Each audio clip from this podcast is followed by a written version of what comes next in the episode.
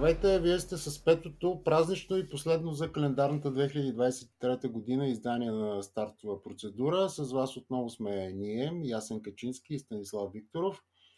Благодарности за вашия интерес, огромен интерес към епизода, в който ни гостува Павлин Надворни.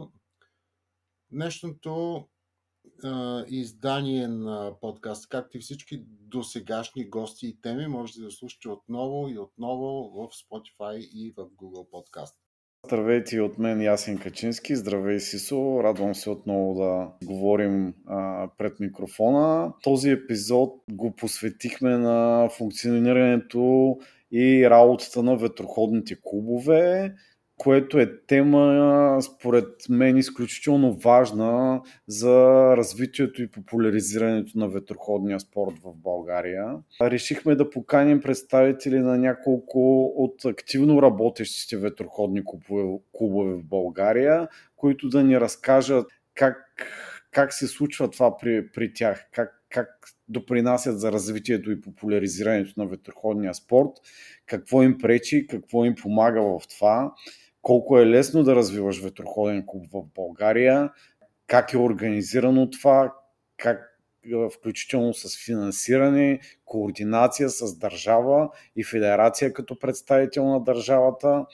За съжаление, нямаше как да поканим представители на всички клубове в България, които са поне според уебсайта на Федерацията повече от тридесет клуба. Надяваме се да няма обидени и сърдити от този факт. Разбира се, ние сме отворени по всяко време да си поговорим с, с всеки, който би искал да изрази мнението си по темата. В конкретния епизод на нашата покана откликнаха по азбучен ред Александър Славчев от Морски клуб Балчик, Валю Иванов от Морски клуб Шабла и Красимир Наумов от а, а, Порт Бургас. А, мисля, се получи доста интересен разговор, въпреки някои трудности по координацията и записа на петима участници, а, които доведоха и до а, така а, малко трудности в техническия монтаж а, и направиха разликата между а, записа, който правим в момента на първата част на предаването и втората повече от месец. Така че очаквайте веднага след традиционните ни ветроходни резюмета и анализи с Сисо много интересния разговор с гостите ни. Да, категорично с днешния епизод не затваряме, не заключваме темата за спортните клубове. Тя е доста обширна и търпи а, продължение, тема с продължение. Разбира се, очакваме, очакваме още представители на останалите ветроходни клубове в България да се включат а, в следващи епизоди. Прегледа на събитията, през които се случиха между двата епизода, ще започна с това, че вече има още един нов клуб, член на Българска федерация по ветроходство. Казва се Одесос, не мога да ви кажа точно абревиатурата, и е във Варна. Негов инициатор и пионер, как да кажа, човекът оркестър в този клуб за сега е Жоробоев.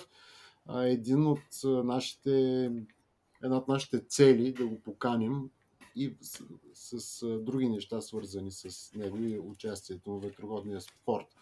Продължаваме с а, краткия преглед. Приключи последната регата за детски олимпийски класове Бриз Есен, регата, която трябваше да оформи националните ранг листи и резултатите от нея, но поне до днес никой не обработи резултатите от годината и да изготви актуална ранг листа. Защо и до ден днешен никой в федерацията не се е свършил работа, тази тема ще ни ще ми с гостите ни малко по-късно. Да преминем към а, така едно интересно събитие, което проведахме с, а, с Бора Сейлинг. Това е дебютното издание на така наречената корпоративна ветроходна лига. След като през, през сезона проведохме няколко така наречени Sailing Skills Days, едни събития от Бора, насочени към, към компании, бизнеси и екипи, включващи обучения и вътрешни, вътрешни регати, така двудневни, се появи и тази идея за корпоративна ветроходна лига, добри примери за, за, такива, за такава лига има както в, в Европа, така и в Щатите.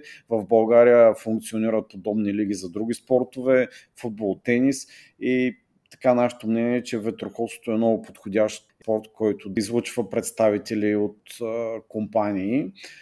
Конкретиката на пети и шести ноември на Юзвир Искър, а, заедно с а, Ветроходна академия София и Стефан Раев, а, проведахме първото издание на тази лига. В него се включиха четири отбора. Всички участници, мисля, усетиха динамиката на гонките, изгоряха в, състезание, горяха в състезанието а, и наистина ветроходството е така екипен, престижен спорт и това е едно чудесно начало за, а, за участието на, на бизнеса в ветроходството. Като конкретика в първото издание се включиха отборите на Top Group. Това е строителна компания, голяма от София. А, нашите спонсори, а, пропуснахме да ги споменем по-рано, но ето използвам случая да ги спомена. двайсет и четири инч, онлайн платформата за застраховане, дигиталните експерти от Zebra Digital и софтуерните експерти от, от Tumba Solutions. А, победители станаха от отбора на Tobo Group, но а, за мен най-важното беше, че успяхме да направим а, голяма крачка за привличането на, на бизнеса към ветроходството, и което отваря и още много възможности ветроходството да достигне до нови почитатели.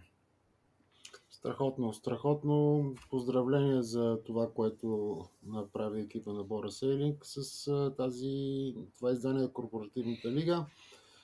Преди няколко дни на Игнажден, по традиция на двайсети декември, денят, в който капитан Георг Георгиев затваря в Хавана първото българско околосветско плаване под ветрила, за четирийсет и трети път бе връчен Златен глобус Кор Кароли, награда за най-добро, най-добро българско ветроходно постижение.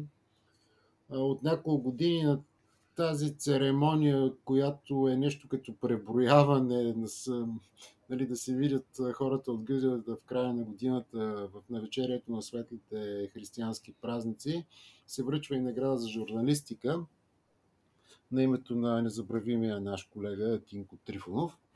Носител на преходната награда за две хиляди двайсет и втора година, награда създадена от инженер Борис Ганчев, е Павлин Надворни за квалификационното си плаване за Global Soul, Soul Challenge следващата година.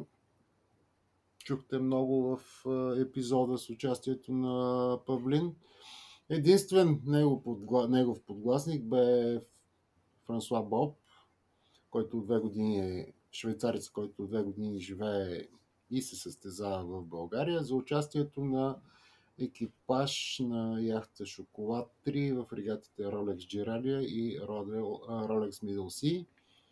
Два пъти повече номинации за наградата за журналистика за тая година.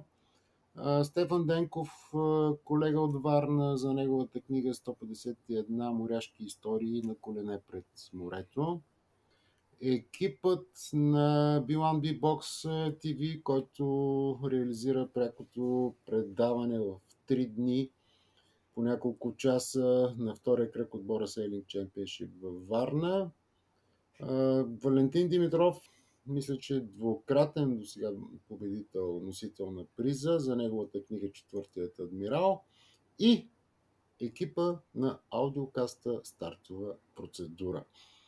Победител, носител на тази година на наградата на името на Тинко Трифонов е колегата Валентин Димитров. Честито! Да, също искам да благодаря а, за така номинацията на, на аудиокаста от, от Кор Кароли. Не съм, не съм очаквал, че така ще ни, ще ни номинира за това, но искам да им благодаря за, за, за това доверие. Още нещо интересно и ново, а, свързано в ветроходен аспект, което се случи последните месеци. То всъщност се случва от а, година и половина. Наистина много сериозно се развива последните, последния сезон. А, това е един нов за България клас, но също нов а, за България клас, да, но също с големи възможности за развитие, както ес би двайсет. Става дума за ОК Динги класа. А, ОК Динги са четириметрови лодки, швертови, а, с едно ветрило. А, дизайнът е направен преди повече от шейсет години. А, наистина много интересен клас, хубавото на, на който е техниката е повече от физическото натварване, нали, в сравнение с други сингъл-хендед класове, и дава възможност да се кара практически от състезатели на всякаква възраст и, почти, и с почти всякаква физика. А, това го прави чудесно решение за а, така застаряващи любители на ветроходството, които имат а, желание и все още състезателен дух, към които и аз вече се причислявам. Така има примери на, на световни първенства, участват и то доста успешно състезатели а, над шейсет години, така че а, имаме си со възможности първа да, да развиваме състезателната си кариера и да, а, да се включваме по световни първенства. А, развитието на класа в България. Инициативата е на Стефан Раев от Ветроходна академия София. Той внесе първата лодка от класа през миналата година, а през тази вече има девет лодки, което даде възможност на дванадесети и тринадесети ноември да се проведе и първата регата от класа. Така адмирации, за което получихме от... Световната ОК Динги асоциация с а, публикация такава и в хартието, и онлайн изданието, а, с а, нали, така, поздравления за, за това, което, което правим и развиваме в България. Протоколно, а, за протокола всъщност победител стана Стефан Раев, а, втори остана Иван Георгиев. Аз също се включих в, в регатата и така в голямото си желание да се боря за позиция. Прегорях и се окапачих още на първото, на първото качване в първата гонка, и докато изправя лодката и се оправя, се включих след това чак за шестата, но а, емоциите бяха на сто процента. Класът е изключително интересен и динамичен. Както казах, факта е, че имаме девет лодки в България, намират се на Ветроходна академия София на язовир Искър. Всеки ентусиаст, който има желание да, да пробва класа, е добре дошъл да, да, да отиде да пробва лодката. А, дори сега по Коледа ентусиастите от, от класа също планират да, да покарат предвид, предвид страхотната прогноза за, за времето. Така че още една страхотна, страхотна инициатива и още нови хора във ветроходството. Отиваме към преглед на събитията в световното ветроходство. В края на годината също донесе награди. Италианците Роджеро Тута и Катерина Банти са обявени за ветроходица ветроходка за две хиляди двадесет и втора година. Адзурите спечелиха олимпийското злато в Токио, както европейски и световен шампионат с впечатляваща разлика. Отбор на годината е Тим Australia с Ел Джи Пи. Томарио Ян, французинът, спечели клас и мока в дванадесето издание на пътя на Рома, дестинация Гваделупа. четиридесет и едногодишният французин измина дистанцията за единадесет денонощия, седемнадесет часа, тридесет и шест минути и двадесет и пет секунди.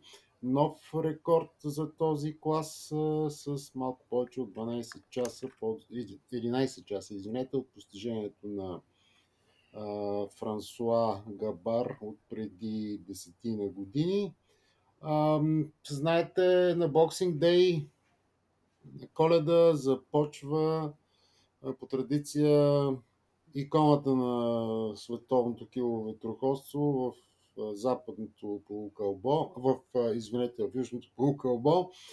седемдесет и седмото издание на Rolex Sydney Hobart, сто и осемнадесет екипажа са заявили участие в класиката от шестстотин двадесет и осем мили. Стартът на тринадесет, в тринадесет часа на двадесет и шести декември. И сега към, Global, към Golden Globe Race, традиционен преглед и от... Да, моите, моите пристрастия към тази, към тази регата Golden Globe Race. сто и девети ден тече в момента от регатата. Водачите на флотилията а, Саймън Кървен и а, така моята фаворитка а, Кирстен Нел Шафер от, от Южна Америка са съвсем близо до, до следващия гейт, който е на, на остров Тазмания. А, така Кирстен съкрати последните няколко дни, съкрати преднината на, на Саймън на не повече от сто и петдесет мили. В момента е, са в доста така безветрена зона а, под остров Тазмания.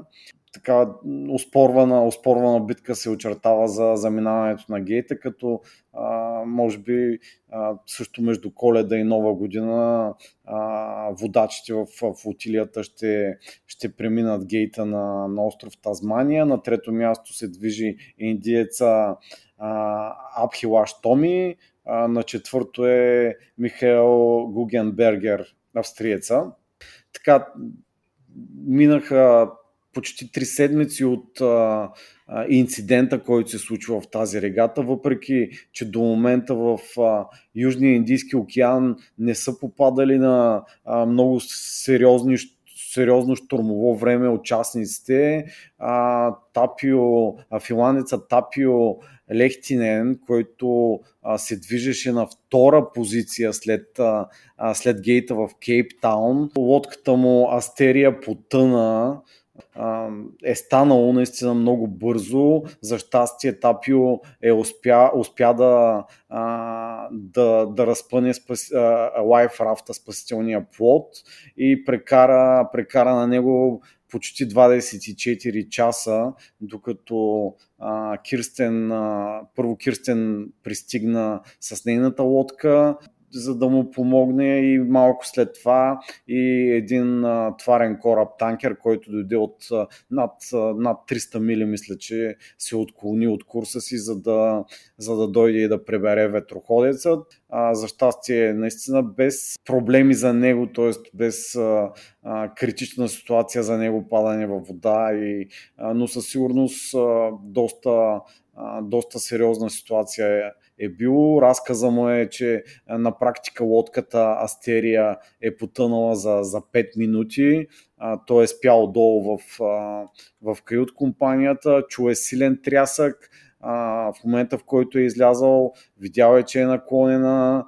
А, докато си разпъне лайф рафта и вземе спасителните, т.е. emergency а, пликовете, обяви дистрес сигнала, и след това опитал е да влезе в кают компанията, която вече е била пълна с вода, а, и на практика лодката наистина е потънала за пет минути, не е било силно времето, а, най-вероятно е ударила нещо, а, но най-вероятно никога няма, никога няма да се разбере.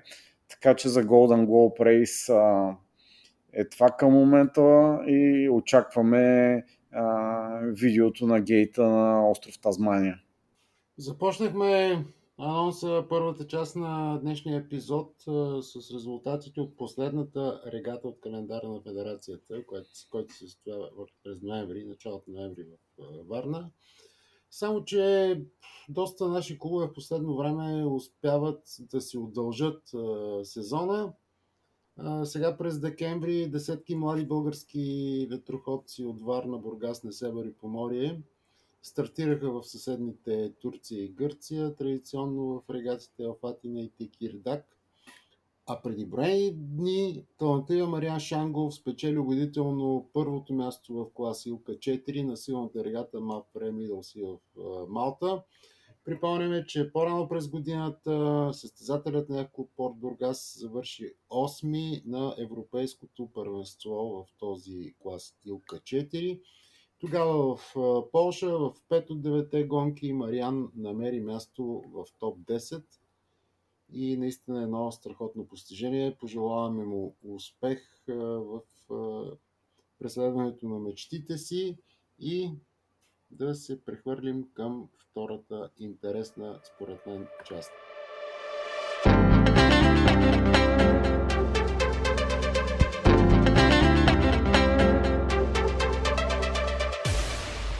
Започваме и втората част на днешния епизод – ролята на клубовете в развитието на спортното ветроходство. С поздрав, добре дошли към нашите гости: Александър Славчев от Морски клуб Балчик, Валентин Иванов от Морски клуб Шабла и Красимир Наумов от ЯК Порт Бургас. Благодарности, че се отзовахте на поканата. Темата е безкрайно интересна, но още тук искам дебело да подчертая, че ще се радваме, ако представители на други клубове се включат и участват в следващото издание на подкаста с коментари по темите, които ще засегнем в следващите минути или ще пропуснем по някаква причина. Отличен горчив опит. Знам, че ще има и коментари, обвинения в пристрастност, защо тях, не нас и така нататък, но нека не слагаме лъжица катран още в началото. Яска. Здравейте от мен и добре дошли на нашите гости. Благодаря ви, че приехте поканата за този разговор. Моля да се представите за слушателите, които не ви познават. Първо лично като ветроходци и след това и като представители на клубовете, които представлявате. Какви са ролите всъщност в, в тези клубове? Ако искате да започнем по, по азбучен ред, Алекс. Благодаря за поканата първо. А, моята роля в а, Морски клуб Балчик е от две хиляди и шестнадесета година лятото като треньор и от две хиляди и деветнадесета края на декември месец и като председател вече а, актуално изпълняваме двете длъжности в клуба. Валю? Много добра идея за тези подкасти. А, така много е интересно да... за хората, които имат време да ги слушат, но и те, които се интересуват повече от ветроходния спорт. Добре, че тия теми така навлизат и при нас. Казвам се Валентин Иванов. В момента тук съм като представител на Морски клуб Шабла, който, който всъщност продължихме продължихме дейността на съществуващ преди време клуб, като чисто административно стартирахме дейността на, на, на, на новият клуб през две хиляди и деветнадесета година. А в момента изпълнявам длъжността председател. Краси. Здравейте на всички слушатели. Първо приветствам страх, страхотната идея, която представлява този подкаст и целите, които той съм сигурен, че ще достигне. Това е повече хора да бъдат запознати с събитията в родното ветроходство в България. И благодаря още веднъж на Ясен и на Станислав за възможността да се включим в този, тази инициатива. Казвам се Красимир Наумов и съм член на ЯК Порт Бургас, член на управителния съвет на ЯК Порт Бургас и в, към момента изпълнявам от няколко години ролята на менеджер на отбора. Добре, благодарим ви. Според сайта на Българска федерация по ветроходство, клубове членове към този момент са двадесет и девет. По-късно ще стане въпроси за формулата клуб глас, и която по едно време действаше, после искаха да я върнат, но има ли сред тези клубове, така да ги речем, по-активни и клубове фантоми? Знаете какво става и в Българския футболен съюз, и в други федерации. Когато дойде време за гласуване, има клубове, които осигуряват правилните гласове. Има ли такова нещо и при нас? Не знам, ако някой иска да... Поред на номерата ли? Както ви е удобно, момчета. Ами, ако искате, колеги, аз мога да започна. Ако някой няма нещо против, ако искате някой друг. Заповядай. Бях много приятно изненадан на последното общо събрание на Българската федерация по ветроходство, като видях колко много регистрирани клуба има в България и колко много техни представители ще присъстват на общо събрание. Споменатата вече отживелица към момента поне делегатна система до някъде беше по-приложима. Но ако трябва да започна по начина на задаване на въпроса, да отговарям по начина на задаване на въпроса, в България със сигурност има по-активни клубове от други. И в това няма нищо нередно. Това е във всеки един спорт. Във всеки един спорт, без значение дали е ветроходство или какъвто и да е фехтовка, волейбол или каквото и да е друг, винаги ще има някой, който е по-активен от друг клуб. Това е поради локацията на клуба, поради времето, в което той функционира, поради обем на членска маса, който е генерирал и така нататък, и така нататък. В това няма нищо странно, лошо и нередно или каквото и да е друго. По-интересното е обаче как наистина в България има двадесет и девет регистрирани клуба и колко човека можем, активно занимаващи се с, с управлението на ветроходния спорт или практикувайки ветроходния спорт, бивайки част от управленското тяло на един клуб, колко от нас могат да ги изборят тези клубове? Аз лично не мога, въпреки че не съм много. Мога да изборя, да речем, половината от тези клубове. Тук обаче е, и тук е време да изкажем каква е реалната картина. При двадесет и девет регистрирани клуба, домакините на регати в България на състезания по ветроходство са в най-добрия случай, което според мен е повече отколкото е истината, но да речем половината. Като добавим колегите, които се занимават с сърф, кайтсърф и другите там разновидности, другите разновидности на този спорт, на сърфинга, нали, който също е част от ветроходството. Ако погледнем класиранията през миналия сезон, да речем последния, ще се убедим колко от клубите реално участват в ветроходния спорт в България. Включително а, вече споменатите сърф а, регати, както и състезанията за кило яхти. Има клубове, които аз не съм чувал от тези, които са регистрираните. Не съм виждал и техни състезатели, но както споменах, виждам техни упълномощени представители по време на Общо събрание на Българска федерация по ветроходство. Сега аз няма да се натоваря с а, отговорността да кажа защо е така, но мисля, че слушателите могат да преценят защо е така сами. Разбира се, има решение според мен на това нещо, как дейни клубове или поддейни клубове а, да не бъдат поставяне на, по време на гласуване и определяне на реда за протичане и, и от, реда на създаване на ветроходната спортна атмосфера, административна атмосфера и каквато да е друга атмосфера, ако искате на спорта, да не бъдат приравнявани под тази система клуб глас. Има няколко решения, които му са е, така, вкарат да се реализират, за да се избегне такова нещо.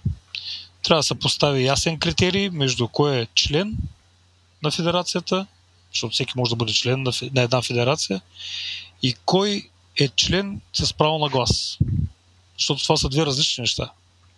Не може, аз разбира се, говорейки от името на моя клуб, ние да сме домакини на пет, шест, седем регати през годината, да имаме петдесет състезатела, които имат N на брой а, подиумни класирания, в каквито и да е регати, кайтсърф, сърф, кило ветроходство, динги, нали, малки спортни лодки и така нататък.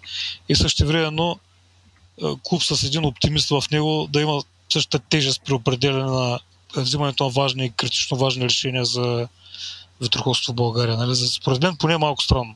Това може да бъде решено чрез много елементарни така финикийски методи. Примерно може да се е, определи такъв различен размер на членския внос, е, може да се е, изходи от е, брой активни състезатели, може да се изходи от брой организирани регати или всичко заедно и, и много опции има, за да се избегнат така наречените фантомни клубове, споменати от господин Викторов, е, и тяхното критично вмешателство в общата ветроходна дейност в България. Аз съм съгласен с Краси, че то би трябвало да е естествен процес, в който има някои клубове, които не са толкова активни, колкото други. А, риск в това, което той казва за разпределение на гласовете, примерно как, е, как да бъде сред клубовете според дейността им, нали, според брой състезатели, брой спечелени отличия, брой организирани регати или каквото и да е, е, че може би като имаше такава система преди години, имаше възможност някои клубове да гласуват с по седем-осем гласа, доколкото помня, а, не знам дали точно така беше, ама това също е малко а, нали, нереално. А, когато се прави един такъв регламент, как да бъдат разпределени гласовете, е много важно да бъде помислен така, защото ние като... А, всички клубове съответно ще се опитват да ще се стремят да изпълняват регламента така, че да имат възможно най-голям брой гласове или да могат да имат гласове. Да бъде на такъв принцип, че да реално да събира повече участници в, в регатите, във всички регати от сезона. Защото преди имаше примерно участници на олимпий, в олимпийски класове. И за да се постигне този определен брой делегати от клуб, които имат право да, да дадат гласа си на общите събрания, участваха състезатели, които нали, виждаме само един единствен път в годината и то на това държавно първенство на олимпийски класове, само и само за да са покринали тая квота за делегатите. Наистина не може да се сравнят, примерно в момента, ако съпоставим а, Морски клуб Шабла с а, нали, от времето, в което функционира и Порт Бургас и Яхт клуба. Нали, ако съпоставим дейностите, просто няма нямаме нямаме какво общо взето да претегляме, понеже ние доста отскоро се опитваме да, да възобновим дейността на съществуващият преди Морски клуб. И от тази гледна точка, да, малко а, нашето право на глас а, на общо събрание и правото на глас а, на общо събрание на ЯК Порт Бургас са малко общо взето имаме една и съща, една и съща тежест. А, Това, това не, не го харесвам малко, само като дума тежест. Може би някакъв друг, друго сравнение може да се измисли. Но, но да, всеки клуб би трябвало да има правото на глас а, със сигурност, но наистина е хубаво да се помисли в а, предвид това, че големи клубове с повече разходи, с а, общо взето, с а, а, по-голяма дейност, а, може би е редно така да имат малко повече право на повече гласове, да кажем, или а, по такъв начин да се определи, да не е точно с тежест, понеже аз мисля, че всеки един член а, на федерацията допринася за нейното съществуване и това би трябвало да е това би трябвало да е така. Но определено системата с гласуване а, се наблюдават а, едни такива съюзи и клубове, които нали, общо взето са удобни в моменти като на общо събрание. Краси, искаш да допълниш нещо? Да, благодаря. А, аз искам да направя по-скоро едно уточнение. А, аз може би се, може би се изказах така една идея по-рязко. Не става въпрос за, за клубове, които имат по-малка дейност, или клубови, които искат да правят нещо. Моята, моята мисъл не беше насочена към тях. Моята мисъл е насочена към клубове, които нямат никаква дейност, нула. Те не участват в ветроходния живот. Значи не визирам а, в конкретно... Много е хубаво това, което каза Валю, и разбира се това, което каза Алекс, защото тук имаме възможност да, да сравним нали, дейността на нашия клуб с дейността на нали, като цяло, като обем от работа. Нали, не говорим за нещо друго, за обем от работа. А, с обема на Балчик, с обема на Шабла. Но в нито един момент аз лично не бих си помислил, че Алекс не се старае да развие а, своя си клуб и да, да направи нещо, защото аз го виждам ежедневно и ежесезонно. А, също Също така а, виждам, че Морски клуб Шабла а, и Валю допринасят за развитието на ветроходството. Да, в по-малък обем, но те го правят. Има клубове, които ако сега отворя сайта на федерацията и почна да ги чета, те не нямат дейност. Никой не ги е чувал тези клубове. Нали, аз говоря по-скоро за, за, за, за тези учреждения, които функционират, но нали, функционират по време на общо събрание. Аз мисля, че никой не те разбра грешно. Дори в въпроса на Сисо а, той съдържаше точно тази, тази дума клубове фантоми и наистина визираше такива имена, които а, аз също в, а, нали, участвайки в доста регати а, не съм, не съм чувал, а биха могли да се намерят на, на сайта на федерацията. окей, федерацията, гласовете в федерацията, аз мисля, че както и в доста други спортове, федерацията по ветроходство, което за мен е, нали, вече отиваме повече на ниво към държавна политика, а федерацията е някакси по-фокусирана върху, върху олимпийските спортове, олимпийските класове, възможностите за участие на Олимпиада, и това е в, в почти всички спортови федерации а, в България, което лично за мен не е правилна политика и не напразно Uh, Министерството се казва на младежта и спорта. Мисля, че е така в момента. Та въпросът ми е, толкова ли е важна федерацията за клубовете, толкова ли са важни решенията, които взима федерацията, и оттам всъщност на, на, на другата тема, как функционира един спортен клуб и в частност спортен клуб по ветроходство, uh, доколко е зависим от федерацията като финансиране, като организация, като, като материална част, и, и доколко фокуса е наистина само върху олимпийските класове. Това е една безкрайна а, история, лавираща в тежки крайности между радост и стрес, ако мога така се изразя. От федерацията, разбира се, във всеки един спорт федерацията и националната спортна власт в лицето на всяка една федерация е фактор, с който всички е нужно да се съобразяват и да имат предвид. В частност, към момента и нивото на българското ветроходство е такова, че ние сме много далече от ветроходни институции в спорта, където финансирането е, се добива от частния сектор. Или в, да речем, деветдесет процента е в частна, деветдесет до деветдесет и пет процента. В огромната си част българските ветроходни клубове, развивайки ветроходство, развиват а, малки спортни лодки или така наречените динги класове. Те изцяло са обвързани с участието в националния спортен календар, който е организиран от федерацията. Съответно с броя представители, които има на всяко състезание, а, с разделението между мъжки и женски полупредставители, с постигнати резултати, и това всичко е обвързано с Министерството на спорта и с Българската федерация по ветроходство.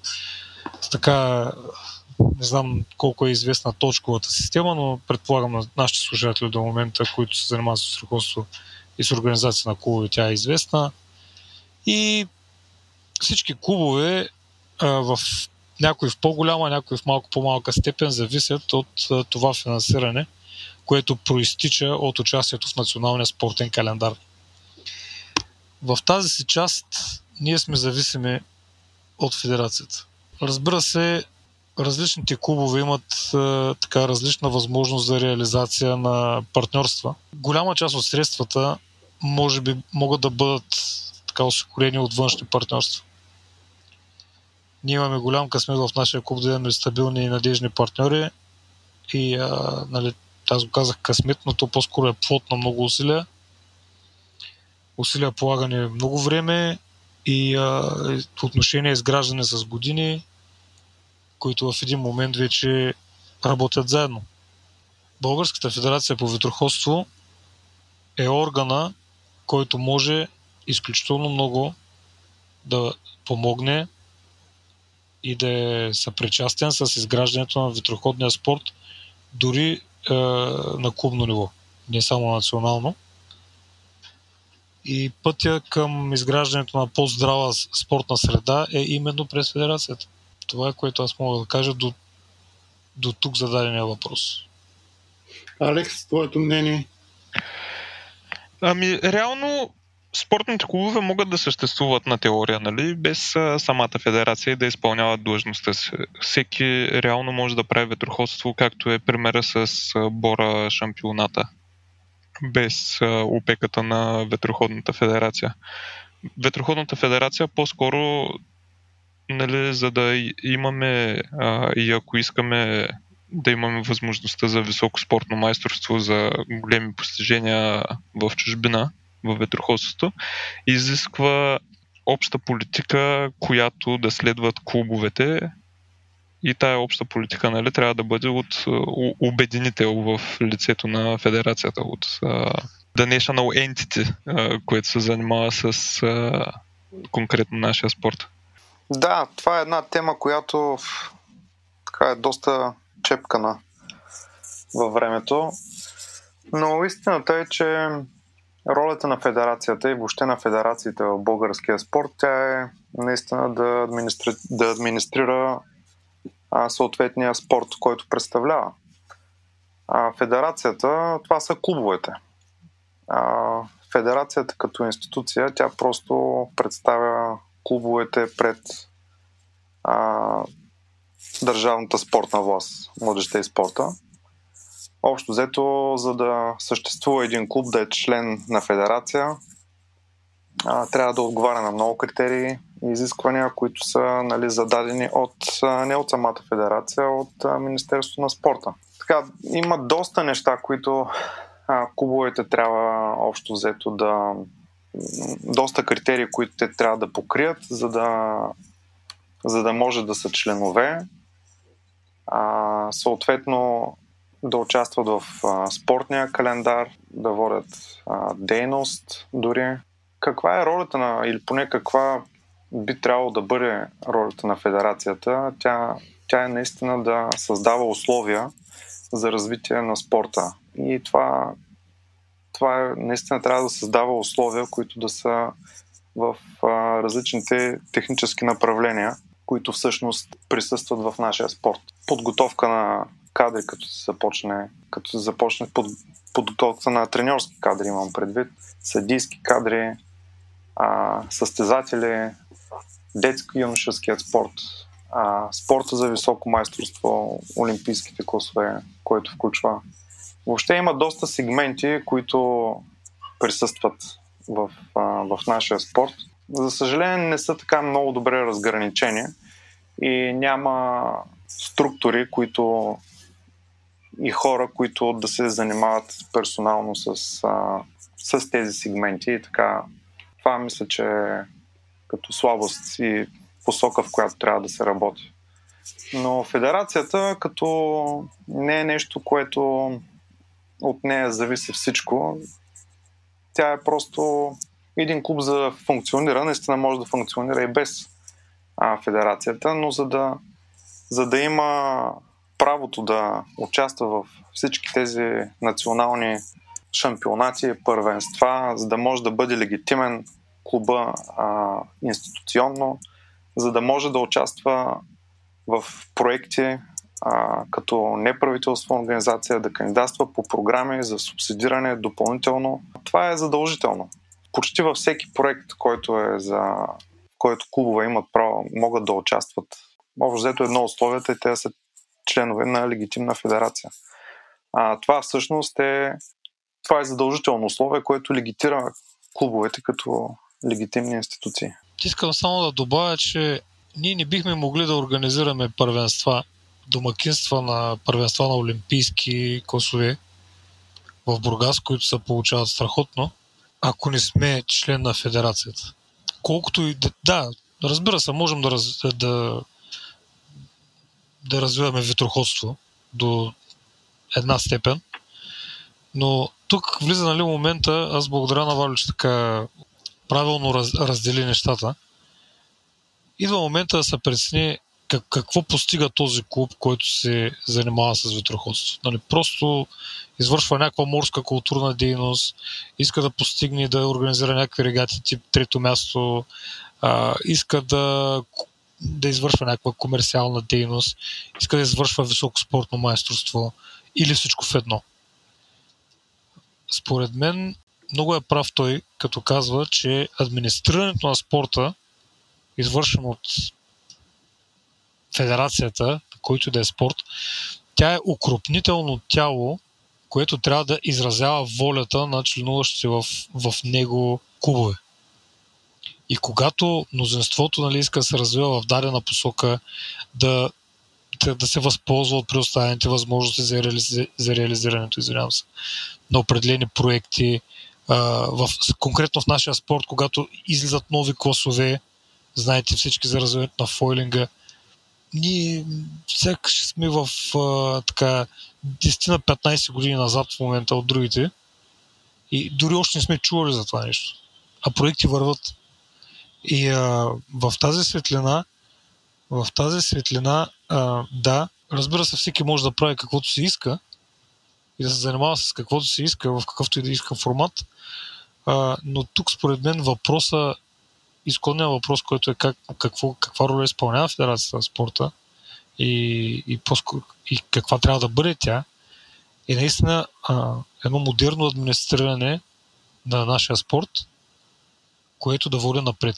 Защото, да не се лъжим, ако седнем на една маса всички ветроходци в България и почнем да се разказваме историите, които сме така добили през последните години, осемдесет процента от тях са истории от преди десет, петнайсет, двайсет години и двайсет процента са така някакви нови истории, които са откъсъчни проблясъци на няколко човека или на една-две групи от хора, които се опитват да вървят малко по-напред.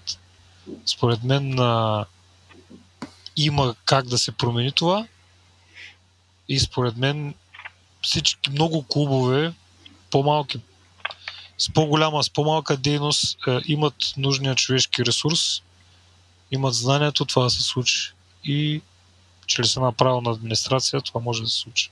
Разговора ни до момента така доста се върти около федерацията, което да, разбира се, тя е, тя е една шапка. Интересно, а, мисля, че Валю каза а, федерацията, това сме ние ветроходните клубове, но пък а, никой, говорейки за федерацията, не казва ние, ами казва те федерацията, но това може би е, нали, нормално е един такъв, една такава шапка на, на всички клубове да да не успява да изрази мнението на всеки един по най-правилния начин.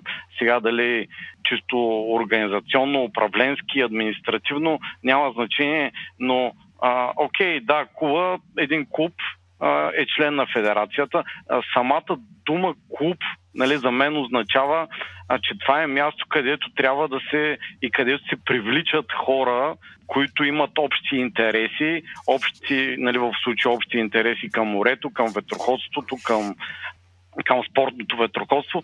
И всъщност Алекс пък спомена постижения в чужбина, което също е важно, но нали, няма какво да се лъжем. Ветроходство от една страна е скъп спорт, от друга страна не е популярен спорт. Тоест, трябва по някакъв начин да се привлекат средства за развитието на ветроходство и не мислите ли, че начинът за това е чрез привличане на нови хора в клубовете, като тук, нали, не виждам особо, колко особено отношение има федерацията. Тоест, от една страна привличане на нови хора в клубовете и чрез тях популяризиране на самия спорт. И оттам всъщност ще дойде и, и финансиране, и, и оттам ще дойдат и, и постиженията в чужбина. Отколкото по обратния път фокусиране върху постиженията в чужбина, пътечки за финансиране за тях и все по-малко хора, интересуващи се от ветроходство и запалени по спорта. Преди да се включите, нали, искам аз да добавя нещо. Абсолютно е прав Ясен. А, има нещо сбъркано в а, модела и то не е от вчера, не е от днес. Хванах се за киловите яхти. Просто аз не, не виждам защо а, участниците в държавни първенства или в регати трябва да носят точки. И тези точки да влизат по някакъв начин. Всеки един собственик на яхта е достатъчно заможен, за да отдели част от средствата за поддръжка на яхтата си, да ги отдели за детския отбор, примерно. Верно, Министерството на младежта и спорта акцентира върху постижението от световни европейски първенства и ми няма как да имаме оттам постъпление, след като не участваме и нямаме добро класиране. На пръстената ръка се броят и то на млади и перспективни състезатели в, в последните години. Също и за подбора и за привличането на нови, млади и не толкова млади лица. Просто нови лица в това изкуство да се плава под ветроходство. Затова нека да започнем от там. Как се извършва подбора? Нали, ясно е, има една такова наследено мнение, че в малкия град е по-лесно, тъй като изкушенията в по-големия са повече. Въпреки, че света вече е едно голямо село. Как се извършва подбора, примерно на деца, които искат да се занимават с ветроходство, без е, в е, Шабла, в Балчик и в Бургас? Имате думата. Ами, то като цяло аз съм съгласен с Ясен, той както го а, формулира въпроса си, и с тебе, разбира се, а, комплексен е проблема като цяло, защото реално във всички градове могат да се намерят достатъчно деца, които да бъдат приобщени към спорта, обаче това изисква доста работа. Хората, които да я вършат тая работа, ги няма. Като почнем от федерацията, че според мен тя се извършва добре административните задачи. Проблема, който идва, е липсата на структури, както Краси каза. И това се дължи на това, че ние просто нямаме национални треньори, които да упражняват контрол върху тези структури, да упражняват контрол върху тренировъчната дейност вече и на клубовете. Защото е ясно, че треньорите във всички клубове са хора и едни треньори са по-добри, други треньори не са толкова. А, обаче една национална програма обща, която е а, под супервайзинга на националния треньор за определения клас, като се изпълнява, дига нивото на всички и реално отиваме на състезания на оптимист, което примерно вместо десет, както в добрите ни години на флотата, имаме десет качествени състезателя, а, които се състезават помежду си от флота от деветдесет лодки, можем да имаме трийсет-четирийсет такива състезатели, нали, които са сравнително на високо ниво и вече от тях да се прави подбора за националния отбор, международни състезания и така нататък. За киловото ветроходство а, проблема, моето виждане е такова, в чужбина и насякъде общо взето е много престижно да бъдеш ветроходец и богатите хора, хората с възможности, се купуват лодки, научават се на ветроходство или в най-готените случаи, нали, са били ветроходци в някакъв период от живота си преди това и го правят заради престижа на това да бъдеш ветроходец. Докато в България, да не казвам число, но може би осемдесет процента от ветроходците се карат клубни яхти, нали, които качват се, карат ги, връщат ги и ги оставят а, без изобщо каквато и да е поддръжка по тях. И има много малко такива, които реално наливат пари, нали, в а, ветроходството. Повечето по стар български менталитет гледат да го правят безплатно и а, без, без да влагат лични средства в, а, в това. За, за набирането на хора, един от въпросите, който беше предварително, които ни ги бяхте пратили, за, за не само за деца, нали, как да набираме в клубовете, ами и за възрастни. Хубаво е да имат клубовете и политика такава за набиране и на възрастни. А, има лодки, които а, позволяват това. Uh, Ес Би двайсет, примерно, които са на Бора Сейлинг Championship, са много яки такива примери, защото спорта ни като цяло ни дава огромно предимство пред абсолютно всички останали спортове, без значение дали ще заребяваме деца да бъдат част от него или възрастни, с това, че просто е брутално як и на правилна лодка, нали, по правилно начин а, направено интрото към спорта, няма начин да не запали много хора от, от всички възрасти. Ама за това пак са нужни хора, които да вършат работата, да са готови да, да бачкат здраво на жаргон.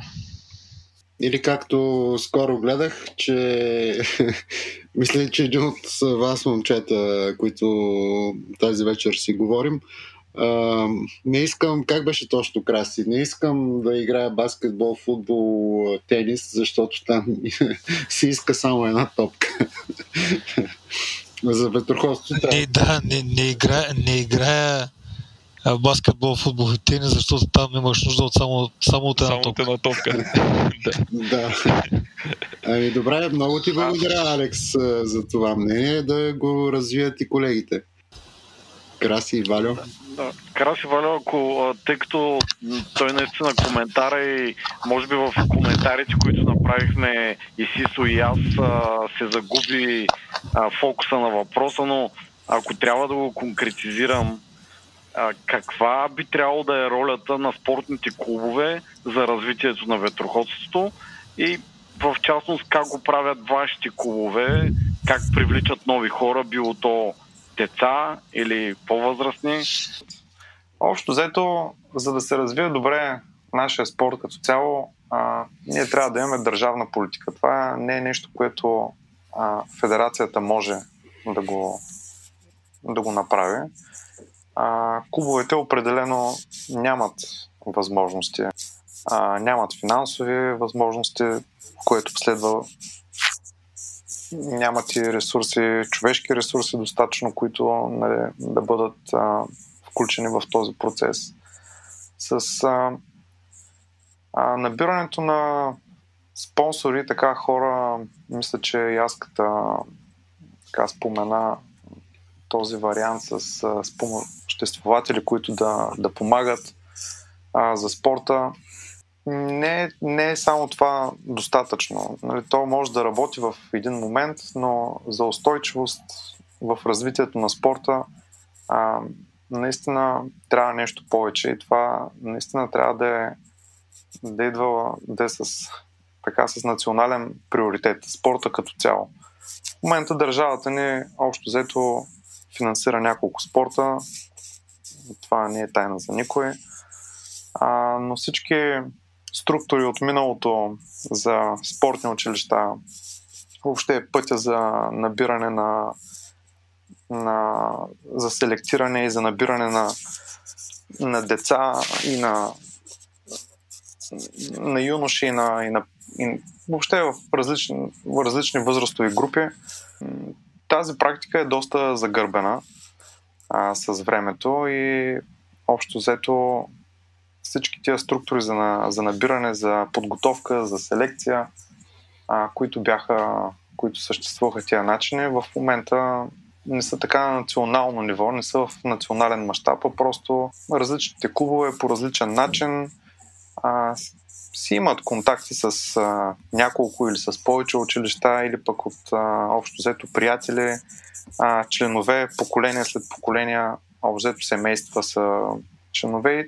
Това не, това не е никак лошо, но в, а, в един момент а, а, капацитета на клубове да поемат а, нови желаещи, които искат да се занимават със спорта, са доста лимитирани, защото клубовете като възможност имат а, няколко треньора, които са достатъчно обвързани и ангажирани с а, спортно-състезателната и въобще подготовката на съществуващите състезатели и малките групи начинаещи, които вървят, че няма как да, нали, да може да се мине на някакво друго ниво, където спорта да е още по-достъпен, защото това, ако стане достъпен нали, за повече хора, за различни възрастови групи, а, със сигурност ще има повече участници, със сигурност а, наистина ще има и повече по-добри резултати, неимоверно. Но това е нещо, което трябва да се, не може да се направи на регионално ниво или още повече в клубовете. Наистина трябва да е национална програма. Но това е интерес, който трябва държавата да има да го стимулира това нещо, понеже а, се изискват доста ресурси. А клубовете няма как да, да се справят. А, сега тук забелязваме от време на време, че наистина м- хора отделни или пък просто групи от хора, така е възможно с а, частни средства и усилия да, да достигнат едно по-високо ниво в, а, в чужбина, нали? Една по-добра представителност, но те са единици за съжаление и това, което го правят, го правят на собствен със собствени усилия, собствени средства, коства е много и общо взето не са, дори и те не са чак толкова добре подпомогнати. А, защото те а, общо взето се борят, а, тръгват по неотъпкан път и така приоткриват по този път много неща, стигат а, до едно, едно ниво, но след това а, след тях всеки, който го поема, трябва да го поеме същия път. Ако има една структура, А, пътя, ако е оттъпкан, утвърден, а, ще се получи една приемственост и няма да има общо такива дупки между а, постиженията, които наши състезатели постигат в международни регати. Това е накратко. Аз мисля, че и Алекс и Валю а, изложиха нещо много правилно. Да бъдеш ветроходец и да практикуваш ветроходство е въпрос на престиж. По целия, по целия ни познат бял в кавички свят, айде така да го кажа, светъл свят, най-вече в Европа, в Австралия, в Нова Зеландия, в а, Съединените американски щати. Да бъдеш ветроходец и да практикуваш ветроходния спорт е въпрос на престиж. Той е въпрос на престиж, защото да бъдеш успешен ветроходец изисква огромна инвестиция от време. Огромна инвестиция от време, знания, които трябва да бъдат придобити, които понякога, за да се достигне някакво високо спортно постижение, в който и да е клас, олимпийски клас, международен килов клас на големи яхти, каквото и да е. И хората са се научили да ценят този, тази инвестиция от време, защото тя е реална инвестиция от живота. Говорейки за достъпност на ветроходството, аз съм напълно съгласен, че вратата трябва да бъде отворена към всеки, който иска да се занимава с ветроходство. Но достъпен, за жалост, често бива интерпретиран като евтин. И евтин бива интерпретиран като посредствен. Това е реалността, поради която според мен лично българското ветроходство страда и не произвежда световно известни спортисти. Не е причината, защото нямаме човешки ресурс. Аз познавам в България, смея да твърдя, много от хората, които, имайки подходящите условия, биха били много-много напред в световния ветроходен свят. Но неправилно водената политика, или да речем, не до, може би липсата, идват ми едни под такива по-тежки думи, се опитвам някакси да ги попречупя, за да не обвини някой после в нещо.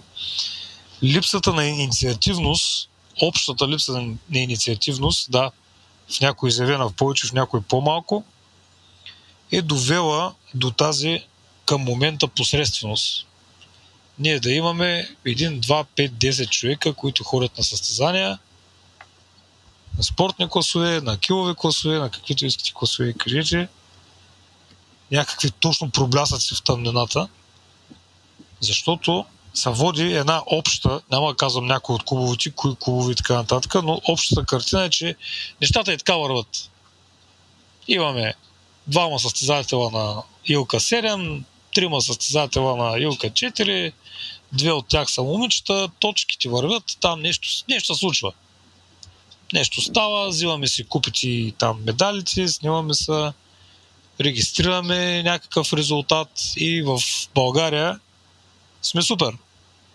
Но в чужбина, това е много познат лав, така израз, сме първи от нашите. Поправите, ако греша, ако не е така, ма е така.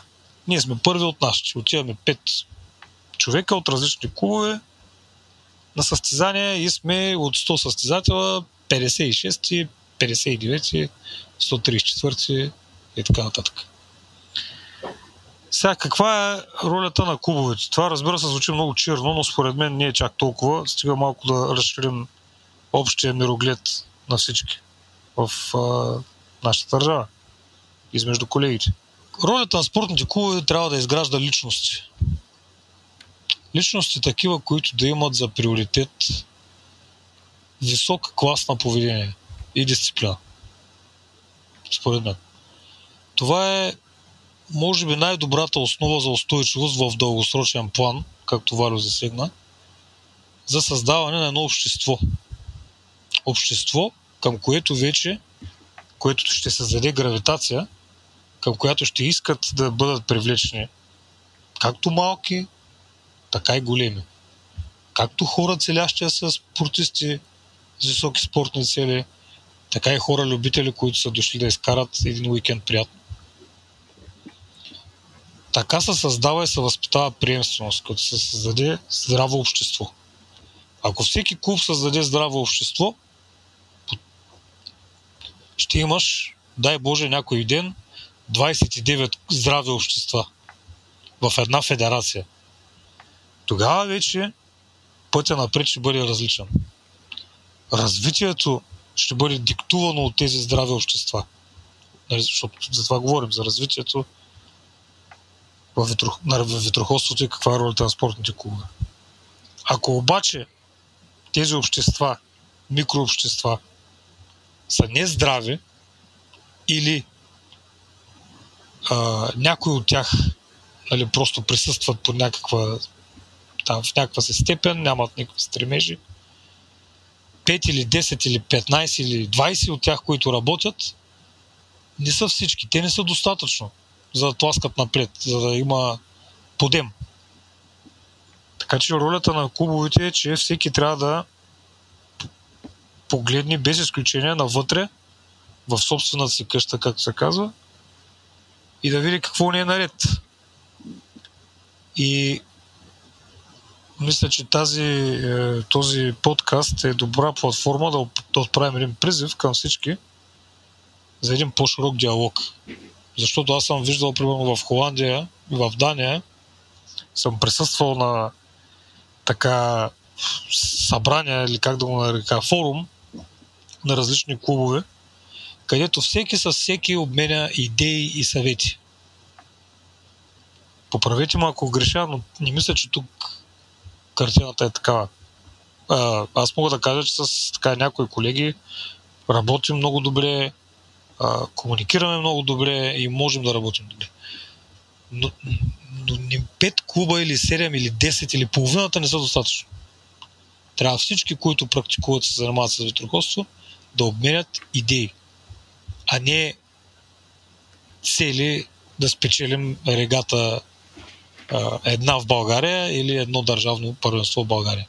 Защото държавното първенство в България, на който и да е клас, колкото и да ми е болно да го кажа, в момента нивото ни не е достатъчно високо, за да, за да може да излезем напред в, на международен форум и да кажем: ами ние сме национален шампион на България. И, и после класираме е, петдесет и девет, сто тридесет и четири, така нататък. Никой не обвинявам, никой не критикувам, но разбира се, имаме много успехи през годините, но на мен ми се иска да имаме много повече. И ние можем да имаме много повече. Въпросът е на желание за взаимодействие между всички и каква основа била поставена за напред. Това е според мен. Валю, допълни. А, да, аз не допълня, просто малък коментар. А, Краси така много м- добре също описа нещата от а, негова перспектива. А, само за неговия коментар относно м- човешкият ресурс, аз наистина а, имах, нямах предвид, че а, това, което имах предвид, че наистина не достигат хора за, за дейностите, които а, са свързани с това спрощане на повече хора. Имам предвид хора, които да се занимават, да обучават, а, да обучават деца или възрастни, може да действат по задачи, които текущи задачи в клуба, и това исках да кажа, че наистина няма и кадри. В момента повечето от клубове, а, болна тема е, но в понякога един треньор е, един треньор е треньор на три клуба, а, нали, само и само за да съществуват те, а, което, нали, не е окей, и общо взето, нали, в повечето клубове имат по двама треньора най-много. Не знам дали има клуб въобще с трима треньора, който да може да поддържа. А всъщност, ако а, правим спорта достъпен, а, ние наистина имаме нужда от доста повече хора, които да се занимават и така да приветстват а, новодошлите и желаещите и да им показват а, първите стъпки. А, но иначе съм съгласен, че във времето имаме доста качествени хора, които наистина може би не са били напъствани или са нямали просто въз, възможността да имат този оттъпкан път, по който, нали, да минат и да достигнат дори до по-високи резултати в, по международни и въобще Много съм съгласен с Краси, с нещата, и с които засегна, и с Валю, за приемственост, за това дали може да седнеш на една маса с някой и да разговаряш градивно, конструктивно, ам, за начина на финансиране. Това са неща, които наистина, аз като гледам, може би ще отида на част втора, защото много се проточи, но трябва, трябва наистина да се изчистят тези неща. И за треньори, и за сегна Валю, за съдии стана въпрос. Това са неща, които още в зародише, когато обмисляхме подкаста, това са теми, които трябва да се сегнем. Треньорството и съдийството. На мен, например, ми прави впечатление, че има приемственост в Балчик, има приемственост в Бургас, където тези е, центрове сами се изграждат съдии и треньори. Нали? Давам пример с Марти Пенев, познавам го от дете, но сега той вече, поправим Алекс, е, мисля, че завърши или до някаква степен Национална спортна академия и, ще, и помага и работи с деца в Балчик. Тъкмо днес се прибра с дипломата си оттам. Ето, родих новина, както се казва. Браво! В някои по-популярни предавания. А, а, факт е, че Балчик изграждат млади съдии, които м- да свирят, грубо казано, на, не само на регатите в Балчик, а изобщо в а, календара от федерацията. От години е така в а, Бургас. Просто това е пътя и, и съм и още за пореден път да кажа, че Uh, моето лично мнение, хората с киловите яхти не трябва да вземат, а да дават. Uh, Слушателите намразят хората с киловите яхти след uh, толкова коментари. Това, разбира се, в кръга на шегата. Моето мнение е, че uh, колкото повече нови хора в спорта, толкова всичко, за което говорим, ще, ще отива нагоре. Тоест, нови хора, това значи нови състезатели, нови треньори, нови съдии. Та, популярността на един спорт, когато расте, всичко около него расте. И, и в тази връзка един така леко провокативен въпрос към, и към тримата ни гости, нали, с молба да ми отговорят точно, примерно за тази една година, две хиляди двадесет и втора, в момента, колко нови члена а, на клубовете имате или колко нови състезателя? Аз мога да кажа с процентна грешка десет процента. Да речем тридесет, между тридесет и тридесет и пет нови члена имаме, от които петнадесет са възрастни хора, които карат на киловияти. Разбира се, запазвам се правото една така три-четири човека да съм в грешка. Алекс, при вас? На север как е? При нас тая година имаме осем или девет нови члена на клуба и аз се запазвам десет процента шанс за грешка. А, като а, всички са родители на деца от представителния ни отбор. Всъщност тая година имаме, мисля, че бяха двадесет и пет или двадесет и шест нови членове, но ние като цяло м- нямаме много голяма членска маса. С а, общо сме четиридесет и седем човека. Това, което си спомням. Да. Добре, а с набирането на нови членове, това е също част от а, играта, социалните мрежи, онлайн представяне. Как присъствате, как присъствате трите клуба в социалните мрежи? Сега той е нож две остриета, но няма как някой, ако не го прочете в интернет, да не се заинтересува. А, а от друга страна е важно да извадим децата от таблета, от телефона и да го вкараме между двете стихии, вятъра и водата. Вие сте? Ние присъстваме, имаме Facebook профил, страница на клуба. Имаме и уебсайт, който все още е разработен, но общо взето работи. Има какво общо да се желае. Също така използваме местния вестник а, Изгрев и там подаваме информация общо взето с дейности. Да допълня, може би, малко въпроса на Сисо.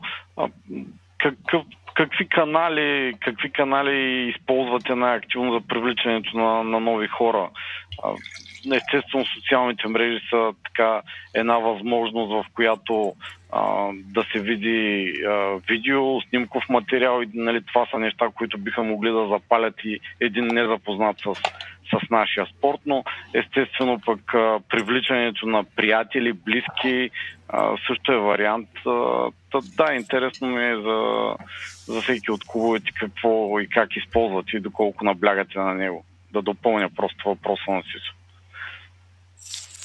Да, така зададен въпрос. Общо всето членовете ни най-често от а, познати, от дума на дума. Не, не е малък, а, смисъл населеното място е малко, но пък а, имаме и членове от а, вътрешността, имаме членове и от София, имаме и от, и от Варна, имаме членове и въобще от да, различни места. Мисля, че от, през Фейсбук страницата така идват хора, които нямаме, нямаме общи познати с тях. А останалата част а, просто в града, като се знае нещо и в смисъл, повече се познават хората и питат и така по този начин.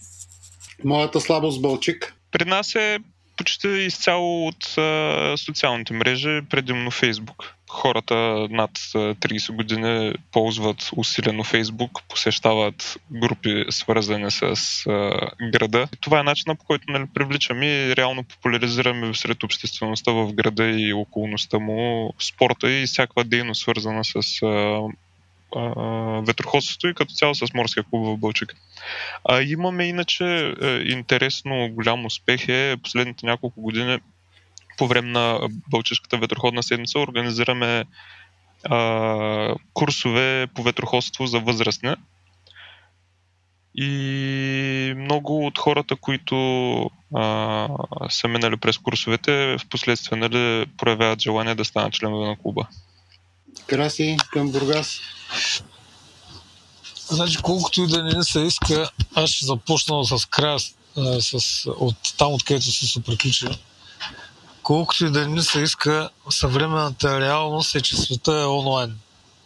И това нещо не виждам дали ще се промени скоро към а, по-малко присъствие в онлайн средата. Напротив, най-вероятно ще се задълбочава. Сега не мога да кажа, че не водим така свръхактивна а, онлайн дейност, но се стараем да поддържаме Facebook профил, Instagram профил, LinkedIn профил, а, имаме уебсайт, нали.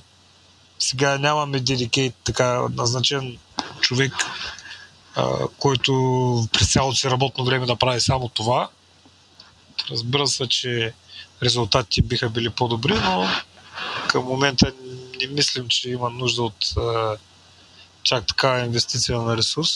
Но членовете ни, някои членове идват от онлайн а, платформите, но множеството от членовете ни са специално в нашия клуб са лични препоръки на други членове. Така ние подхождаме доста сериозно към приема на членовете и имаме изграден процес по одобрение за членство и така нататък. Това е начинът, по който в множеството от нашите членове влизат в клуба са чрез лични препоръки на вече съществуващи членове, които биват разгледани, оценени и тогава съответно отказане или прияти. И така последен въпрос към всички участници. Традиционно задаваме, задаваме въпроса кои са вашите три златни ветроходни правила, но а, в случая участниците са а, като представители на клубове и а, малко ще изменим въпроса, като го зададем като какви са според вас трите неща, които трябва да се променят в българското ветроходство, за да е по-успешно в аспектите разширяване на ветроходната общност, повече международни успехи и привличане на повече спонсори. Това е един доста комплексен въпрос а, и въобще няколко въпроса. Ще се опитам да обединя в а, няколко изречения моят отговор, тъй като по всяка една от темите зададена като въпрос изисква определен а, анализ.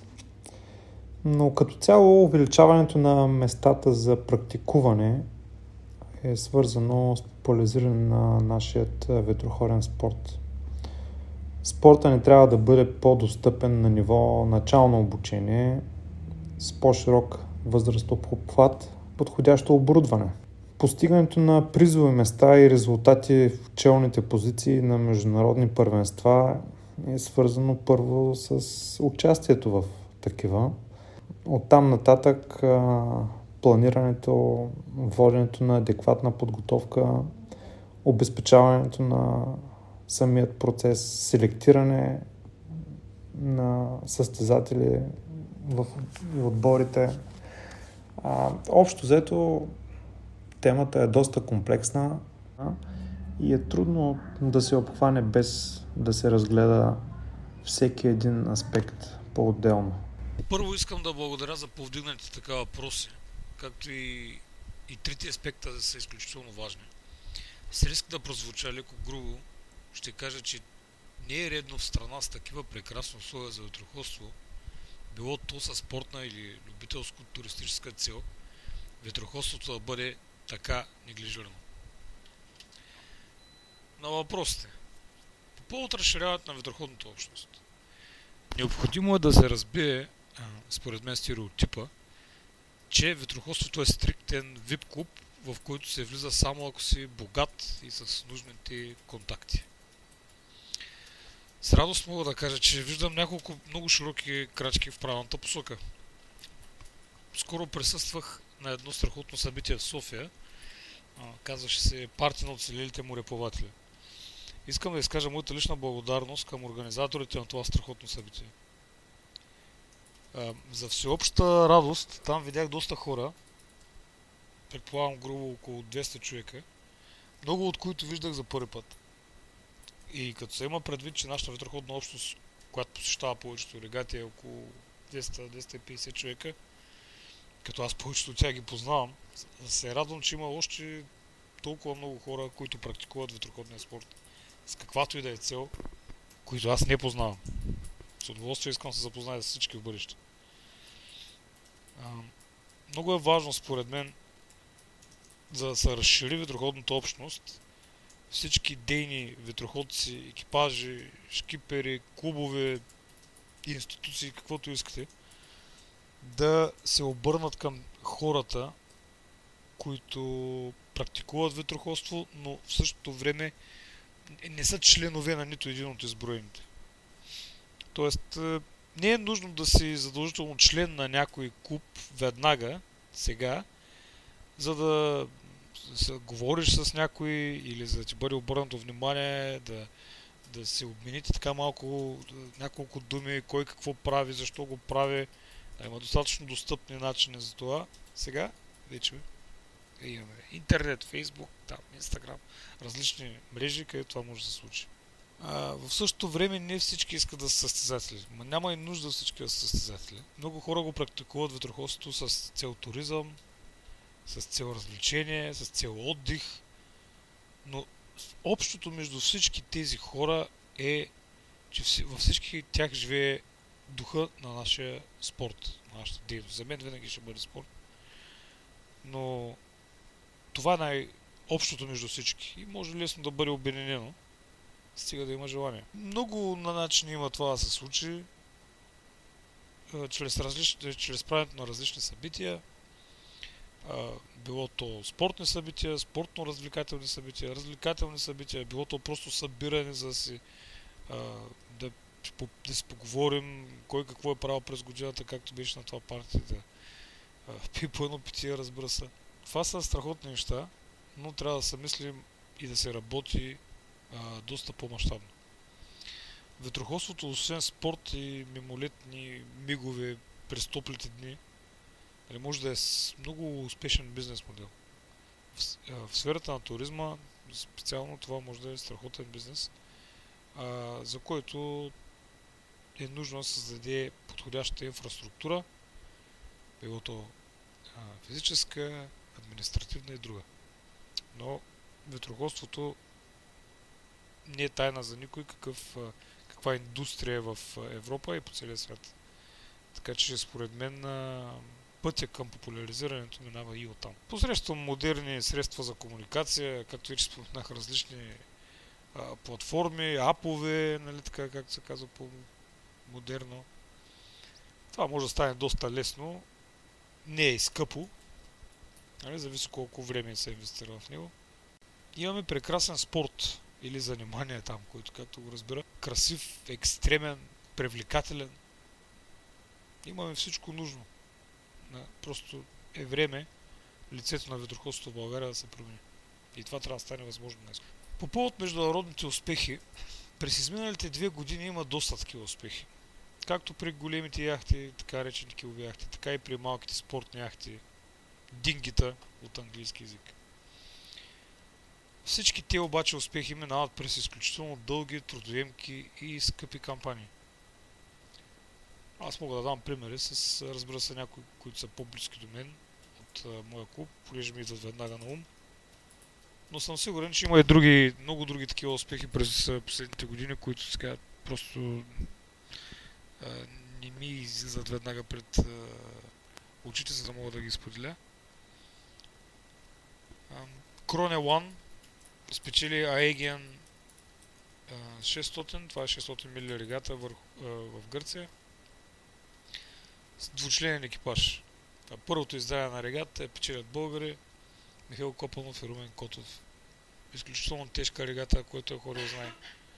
Не е така за случайни хора там, но това струва доста. Отбора на Шоколад пък последните две години състезава, знаете, екипажа с, с композиран най-вече от младите състезатели, които карат тингита, а, основно Лазер четиристотин и седемдесет и така нататък. Илка, вече Лазера не е Лазер, той е Илка. Първата година, нали, участваха, завършиха пети, но през изминалата две хиляди двадесет и втора година имат е, едно второ място на Rolex Middle Sea Race и отделно на Rolex Жиралия завършиха трети в Ай Ар Си две. Така че това е успех, който аз не мисля, че постигам преди. Не съм сигурен, виж ма коригирате, ако се лъжа. Но е много сериозен успех и разбира се, като се участва там е, на такива прояви, хората знаят, че е, въпреки смесената националност на екипажа, мнозинството са българи. Вчера точно пък Мариан Шангов е, спечели Euromet International в класа Ел Ка четири. Той е първи в класа Ел Ка четири от Мав Малта. Е, сериозна също регата. Е, през е, в този новия формат, който е с а, който е Superstar League или Ес Ес Ел, българският отбор се представя изключително силно от Швейцария. Е, българският отбор е смесен от, от състезатели от, от всички клуби от цялата държава, нали, от много клуби, не от един-два.